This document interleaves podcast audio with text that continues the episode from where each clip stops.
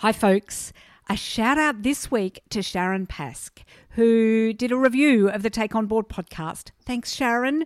She says, Gender Pay Gap episode, very informative session with Emma Ray. Thank you. Well, thank you, Sharon, for taking the time to do a review. We love to get reviews here. And thanks to Emma for doing that episode. Second announcement for this week. This week we're hearing from Kari Hatch, and listen right through to the end of the episode where she shares resources because not only does she share some resources in the episode itself, but sent me a voice memo afterwards with some additional ones. So there's some gold in there. Radio, on with the show. Hello, everyone. Uh, a couple of announcements this week. Firstly, thank you, thank you, thank you to all of you who have been sharing the podcast with your friends and colleagues. And of course, a special welcome to those of you who are new to the Take On Board community. We're not just a podcast, we're a thriving, engaged community who love talking all things governance. So feel free to join us at an event or over in the Take On Board Facebook group. Events. So let me tell you about the next one. The next Take On Board event is a book club where we'll be discussing Leaders Who Ask, using strategies to connect deeply, lead fearlessly, and achieve results that transform. It's written by the fabulous Corinne Armour, who you can also hear in episode 33. Super early bird pricing is on until the 30th of August. So there's a link in the show notes as well as a link to Corinne's episode. And if you're out walking, feel free to go to the website and you'll find all the links there. Last but not least, in announcements for this week, a shout out to the fabulous Mary Muirhead for her review of the podcast. She says, I look forward to the Take On Board podcast every week and love hearing from all the diverse women leaders who share their governance journeys. Helia brings out the best in all her podcasters, and her listeners and community are drawn together to raise each other up to make the world a better place. I've learnt so much. When we are often time poor, you can be sure that each episode is tight and direct so you can fit it into your week. Thanks, Helia. Well, thank you, Mary, and thank you to everybody else who, as I say, has been listening, sharing, and engaging. Uh, now, this week, you'll be hearing from Julia Cookson. And again, I know you're going to love what she has to say. So let's get on with the show, shall we?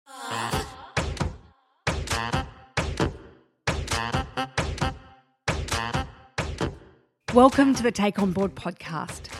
I'd like to start by acknowledging that I am recording on the lands of the Wurundjeri people of the Kulin Nation, and I pay my respects to elders past, present, and future. I also acknowledge and respect the continuation of cultural, spiritual, and educational practice of Aboriginal and Torres Strait Islander peoples. And I extend that respect to any First Nations people we might have here with us today. Being on a board can be an incredibly valuable, interesting, and exciting experience. Yet it can also be lonely, challenging, and, let's face it, pretty hard.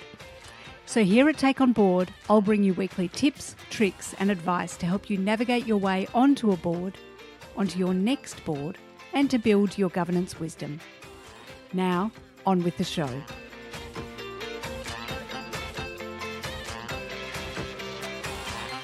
Today on the Take On Board podcast, I'm speaking with Julia Cookson about board dynamics and culture.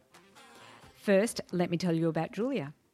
Julia is on the boards of Connect Health and she's the chair of Project Respect.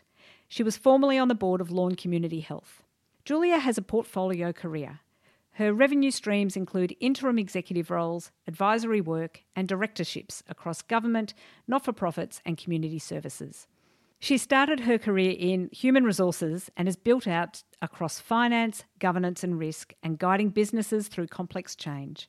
Welcome to the Take On Board podcast, Julia. Thank you so much, Helia. It's lovely to be here. It's so awesome to have you. As always, I really want to talk about board dynamics and culture, but first, I want to dig a little bit deeper about you. Can you tell me a story about young Julia that tells us a bit about how you got to where you are today? I can. I was asked that quite recently. I was asked what my earliest memory was. And it was so interesting because it shows a real pattern. I was around two, and I remember being in my parents' veggie garden, and it was summer, I think. And I can remember being absolutely captivated by the white cabbage butterflies. that were, you know, scooting around. And I registered that butterflies are actually in my website and my logo. And I think I use them to represent the growth phases in the business, you know, transition and transformation and development, that metamorphosis. Because all my work is about change and metamorphosis. So it's sort of, uh, I guess, maybe they've followed me all through my life. It's about taking people on a progressive journey uh, to a new future. I wondered whether that was a coincidence. What do you reckon? Mm. my first memory, I think, is about being curious which turns into a talent for you know transition and growth. And i wouldn't have known that unless i'd been asked that question last week. What a fantastic question. What was what was the context in which you were asked that question just out of interest? Well it was funny because i was introduced to this woman who is doing some work in a completely interesting area a somatic experience and i hadn't met her before and and that was her first question she asked me. Mm. and i thought Oh, there's a good one. So interesting.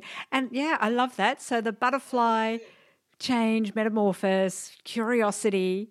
Yeah, development, you know, going through development phases. Fantastic. Oh, I'm going to have to ponder that, what my earliest memory is as well. Mm. It, it, it's not coming to me clearly what it, what it was, so I'll have to ponder that a little bit. Mm. Oh, interesting. Thank you. Okay, well then you know, let's use some of that curiosity and interest in change and metamorphosis, thinking about board dynamics and board culture. So, you're the chair of Project Respect. Actually, maybe first tell us what Project Respect is, and then maybe as the chair, tell us what your role is and, and what you've done uh, in building that board culture. That's really good because I think Project Respect has gone through its own development phases. It's about 25 years old now. As an organisation, it provides support services to women who are in the sex industry, so sex workers. The focus is moving towards women who find themselves trafficked or in modern slavery. Mm-hmm. And, and so they are the most vulnerable. They are largely called workers not necessarily, but largely are, and may have questionable visa status, homeless, financial difficulties, um, health problems, and they can't access our systems that well. So we're the sort of, I guess, the one-stop shop to, to um, triage them into other support services. Uh, and we do a lot of research as well in this area. So it's a small organisation, and I was appointed as their incoming chair last November, I think, November 2021. Mm-hmm. Mm. Congratulations. Thank you. Were you on the board previously? Or you no. joined the board as the chair. Oh, interesting. Okay, talk me through that. No, not at all. And I was introduced to the organisation, and this is how it happens, isn't it? You know someone who knows someone who introduces you in. So we went through a whole interview process, and their their former chair um, was stepping away to do other things. So the directors were largely an established group already. There were two new directors, and then me as the chair. And at the time, we had a fantastic um, interim CEO, Liz Billings, who was holding the, the fort through lockdowns, you know, really good operator in that space.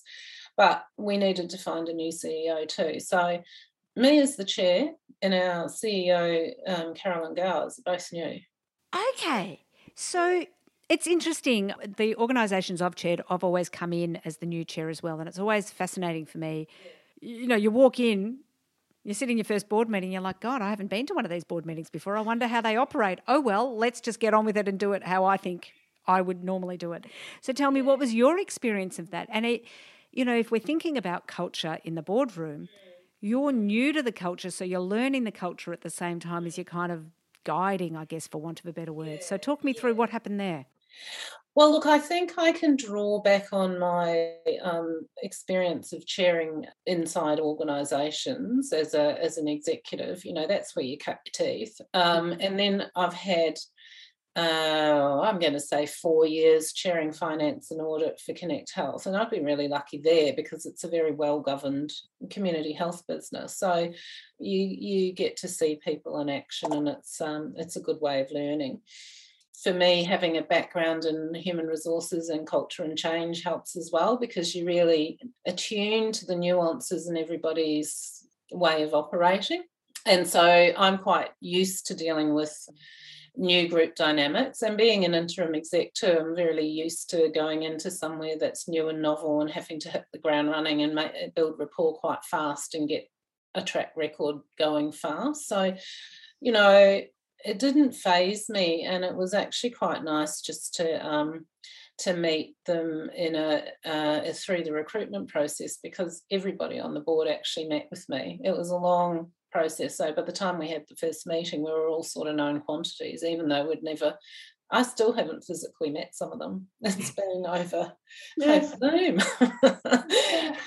we've we've tried, we've yes. tried multiple times, but you know we haven't all physically met. Yeah, that's the world we live in now. So it's building relationships virtually. Okay. That's right. But to me, it's been really important to um, get that right balance between the skills on the board and the sort of interpersonal chemistry. That getting that right's really vital. So, you know, let's not talk about culture in the board so much as the chemistry in the board, because that actually shapes the, the style and tone. For me, the first step in getting myself established and also the new um, directors in was to get them into the field as soon as possible so that they understood what project respect was because we're all professional women in the largely in, in commerce and none of us have had really direct experience with sex work or one has but um, not as a worker herself. So you know, for us, it's actually really been important to um,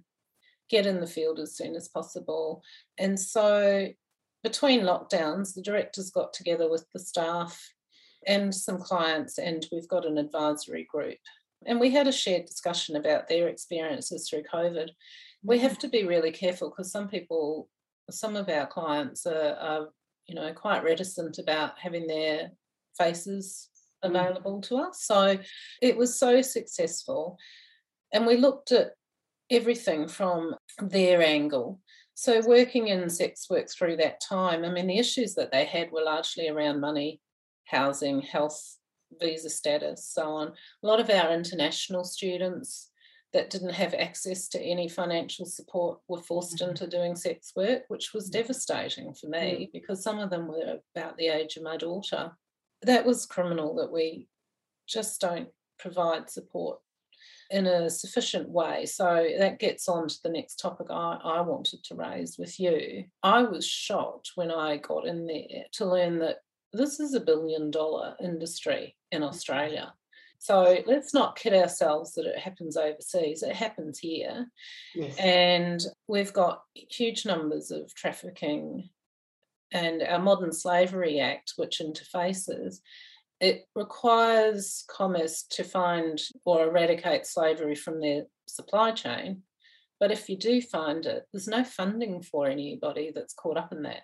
There's no support services necessarily. So mm. it's just it's a it's a totally missing gap. In our um, area, you know, for our clients, um, is completely missing from the state and the national family violence plans mm. which the policy developers had no idea about until we raised it with them this year and mm. uh, doing a bit of a scramble to to correct that so the issue is that with the focus in our sector has been on decriminalisation of sex work which has a very strong health focus mm. and we've got some powerful lobby groups within the sector who want to ensure that sex work is a legitimised profession which is mm. fine. They can, but that's not our client group.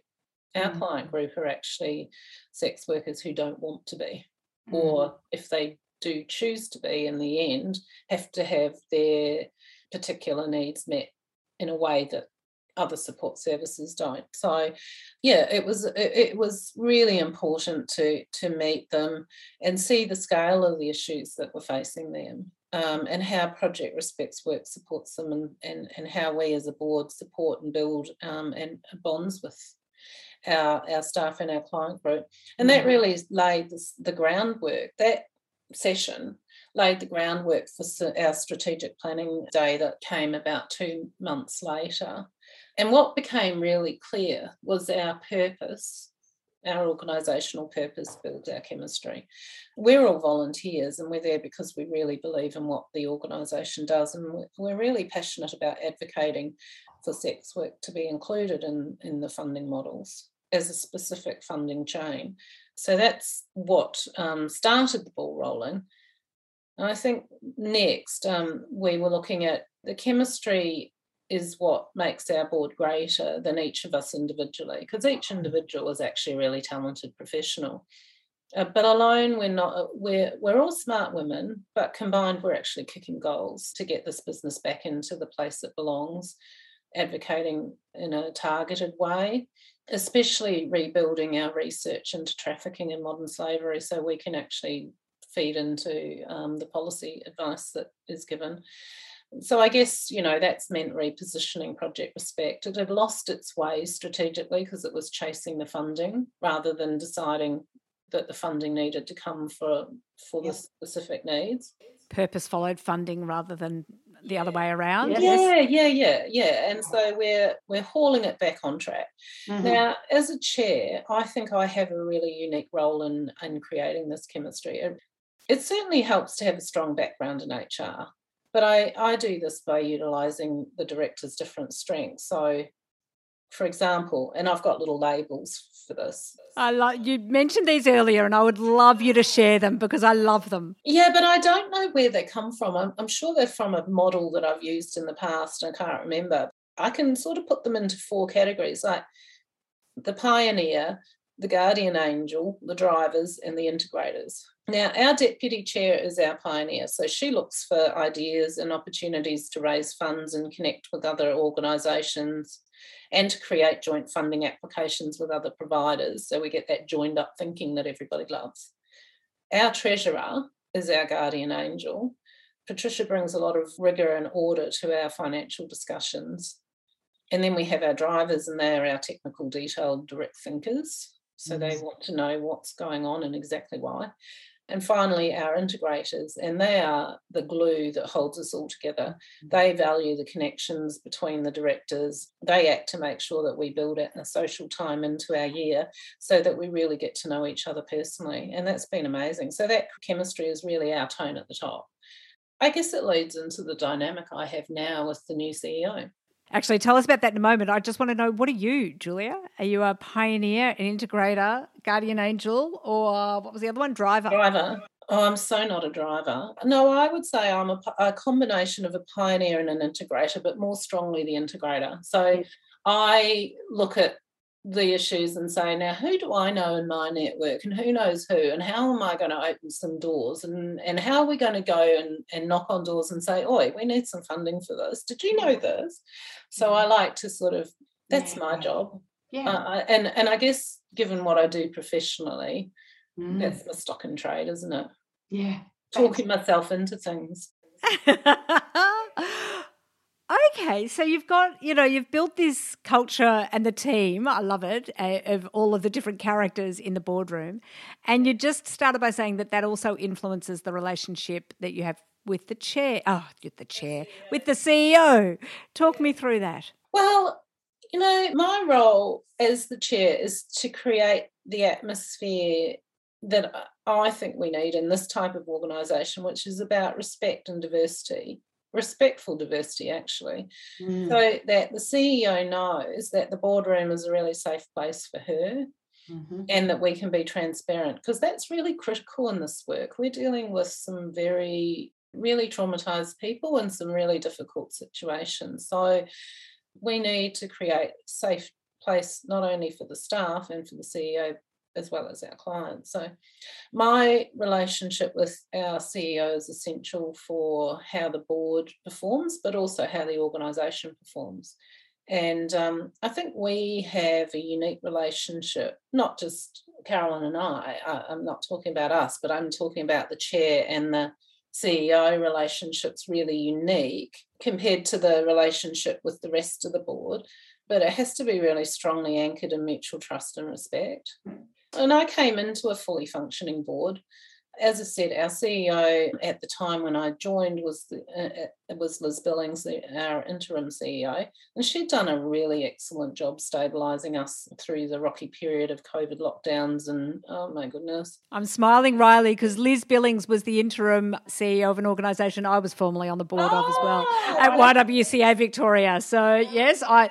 I know the power of Liz Billings. yeah, she's great. I, I really loved working with her.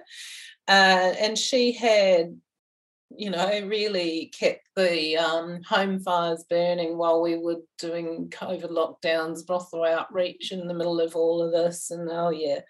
And just, you know, securing the staff and keeping everybody all nice and happy. I mean, she it gave the board an opportunity to get some breathing space to secure our, our wonderful new CEO, Carolyn Gowers. So Carolyn has come from family life. And so there's a nice intersection between what we do and what she is mm-hmm. used to.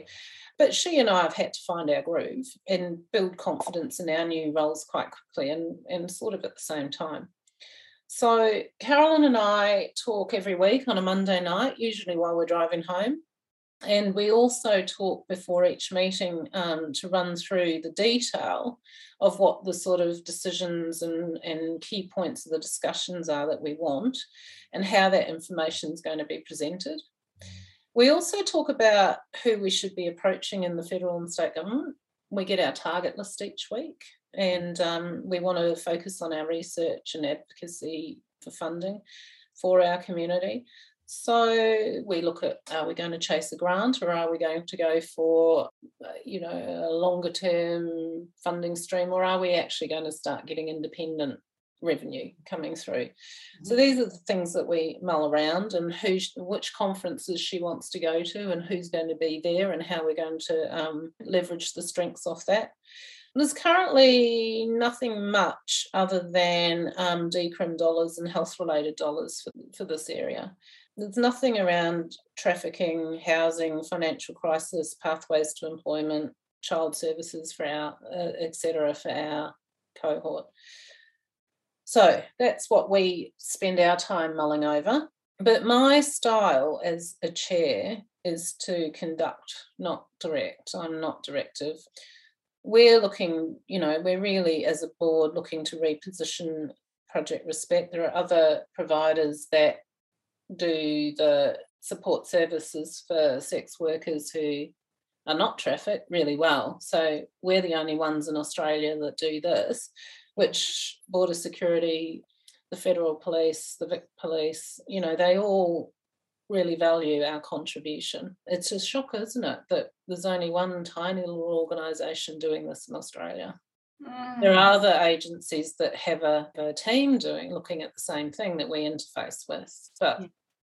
only us doing the specialist work. So we are looking to grow um, our revenue, to add new services, and to do that, we all need to look for opportunities on the board, not just the CEO, and not just the pioneers. no, because the pioneers get all excited about everything. It's the uh, it's the drivers that need to haul us back and go, yeah, but how would that work? Mm, interesting. And if we do do that grant, this is where you know our guardian angel looks at it and goes, but yes, but if we do do that grant, is that going to eradicate other areas of revenue? Mm, yes. Yeah. so, you know, having those little alternate lenses that everybody looks through, that's that's a beautiful thing. It's a really unique experience too, I think, to work with an entirely female board. Mm-hmm. And the dynamic is extremely different. Yes. it's a bit more um I actually can I say I think that the performance expectations we have of each other are much higher. we yeah. hold each other to a, a to a higher standard but the the um, conversations are a bit more like you might get at um, you know the school fundraiser yeah i don't yeah. mean to downplay it but it's you know how the kids and what are you doing and you know how's work and all that sort of the social glue that holds us all together gets discussed and then we get into the business Yes. My first two boards, because it was YWCA Victoria and Social Housing Victoria, were both all women boards. And then the third board that I turned up to, I'm like, oh, That's right. Men are allowed to be board directors too, aren't they? I'd kind of, I'd just never been in a boardroom with men as directors. They reported to board, but it, it, was very, yeah, it's an interesting realization. Yeah, it is. It's uh, it is quite interesting. I've reported in as an executive to all male boards. Yes. And yeah, it's a bit like an inquisition sometimes, but ours is an inquisition in a, I don't know, I would say a less direct way we get to the devil in the detail really well, but you don't know that you've actually done it. Mm.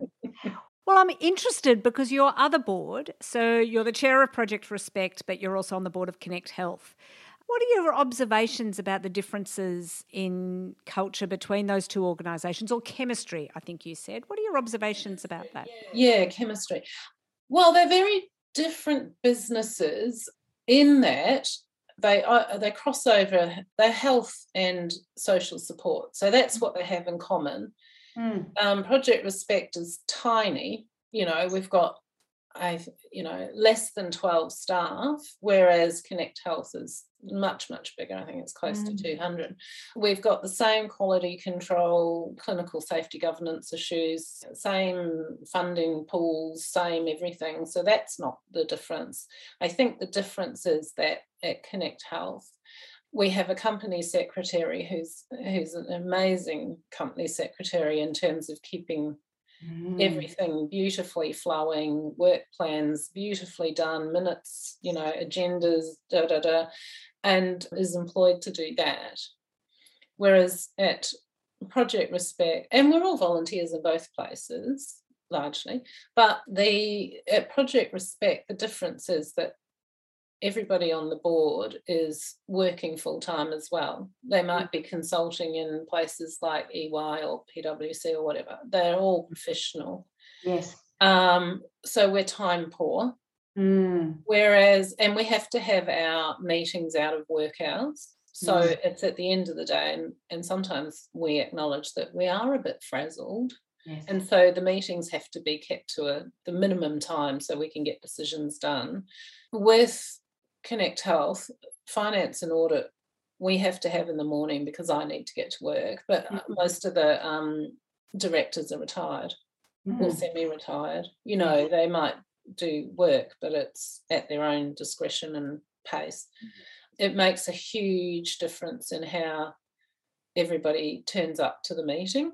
Mm-hmm. At Connect Health, I get teased and uh, teasy complaints about, oh, it's too early, you know, eight o'clock, it's too early to start. and I think, yeah, but you know, I'll be going to at least 10:30 tonight. So yes. Get me while I'm fresh. Again, it's interesting. The, the my first board again, YWCA, we met in the evenings. The second board that I was reporting to, I just assumed because it was also a not for profit you know, oh, we meet on whatever the 17th of August. I just assumed it would be in the evening. And then it's like, oh, you meet during the day. Oh, okay. I just hadn't expected that. Interesting. And I think also because we've got a level of professional maturity, if you like, on the Connect Health Board that we haven't mm. necessarily got on the, uh, eh, you know, we're not as old on the uh, Project Respect Board. Not that I'm being ages here, but hmm. you've got you've got the wisdom of hundreds of years of collective experience versus us. Yeah. Um, the, the, the women folk. It's just a different experience. And I mm. like being on those two different boards because yes. the learnings from one transfer into the other. Exactly. Yeah, and and it's good to be able to take the discipline from Connect Health into Project Respect and vice versa. You know, the energy from one into the other. Yeah, oh. documentary. Julia, so many interesting stories in there that I think will be very helpful for people to reflect on when they're thinking about culture in the boardroom, maybe chairing boards, chemistry in the boardroom, the different characters. What are the key things you want people to take away from the conversation that we've had today? Well, if I go back to the start with the butterflies and curiosity, let's just you know do that nice threading of the story through. The curiosity is drives the quality of the conversation. So oh, there's nothing worse than a mechanical meeting you know where you're just mechanically going through this this this this this. It's good to have space to be curious about what does that mean Mm. and to give people voice to look at or bring their perspective and and also ask questions like I want to create an atmosphere where people feel safe to be able to ask well what does that mean and you know Mhm. especially around financials a lot of people are not strong on financials and they feel intimidated to ask because they assume that everybody else knows it better Yes. so we have a rule that um, we may not all know everything as well as each other. So let's just ask the questions because that's how we share learning. So that's the first thing. I think the second thing is um, around growth. So you start at a point, and so Project Respect is growing and changing. But to get growth, you have to have that trust. You have to have the rapport. You don't have to like everybody, but you have to Mhm. have a rapport and a, and a working relationship. And then the purpose is the North Star that everybody rotates around. Mm. So that helps us check and balance okay, is this going to align to our purpose if we chase this funding? Is this what our client base need? Go back to the client base, ask them, you know. And then finally, I think it's about having respect and being inclusive. So hearing the voice of the client, hearing the voice of the advisory group all the time Yes. and respecting their view versus ours. And what's interesting is the one thing that we all share in common that would never happen in a mixed or a male board is that everybody's kids come along to the social gatherings, Mm. which is lovely. It's a really nice way to get Mm. together and, and, and have that common denominator. We always used to joke when uh, the Y women had babies. It's like, oh, here's our youngest member. cute. Yeah, so cute. Is there a resource you would like to share with the Take On Board community? There's a book that I would like to share um, because I have really enjoyed reading it. There's a, a consultant that I know, a chap called Paul Gordon. He's the CEO of Catalyze, and he's written this amazing book, I think, called Hard Decisions Made Easy. Mm. Why I like it is because he talks about how, as a leader, you have to balance all the multitude of opinions and factors that come into making a decision so it'll stick Mm. without the decision being made based on who talks the loudest or who's the most dominating in the room. Mhm. And I, I actually really love that book because how many times do you go into a meeting and you, you're dominated by the loudest person and the introvert's quiet and nobody remembers to ask? And they're sitting there thinking but there's this this this and this you know? Mm. so that book walks its way through a couple of challenges that we all face in making a decision. So that balance between those non-financial nuances and then and then numbers to get to the outcome so i'd recommend that as a read i'll ask paul to give me a kickback for the you know for the site well, look, we'll, we'll make sure we put a link to that in the show notes as well. Yeah. because it is uh, you know it is worth a read I've, I've really enjoyed it. So I, I think, given that we're talking about boards and decision making, Yeah. Yeah. Hard decisions made easy. yeah, that's Can't go past that. yeah, that's why I I I um I I thought, well, that's actually a really good resource to have. Mm. Fantastic. Oh, well, thank you so much for joining us here on the Take On Board podcast. I think the reflections and the stories that you've shared will be of incredible value to people. So, yeah, thank you for joining us here today. Oh, thank you, Julia. It's been such a fun day. Yeah, it's been great meeting you again, and um, and thanks for you know the opportunity to share my little insights. So, that's a wrap for the Take On Board podcast today. Thank you so much for being here and being part of the Take On Board community. I do this podcast because I love bringing good women together. So I invite you to join us over in the Take On Board Facebook group, an active group that helps, supports, and cheer squads each other. Just search Take On Board in Facebook to find us. I'd really love it if you could also do some of the other podcast things. Share with someone you know who might get some value from our discussions. Subscribe if you haven't already. And, well, I also really love it when people rate and review. Thanks again for being part of the Take On Board community. Now go and put these tips, tricks, and advice into action so you can be your best in the boardroom.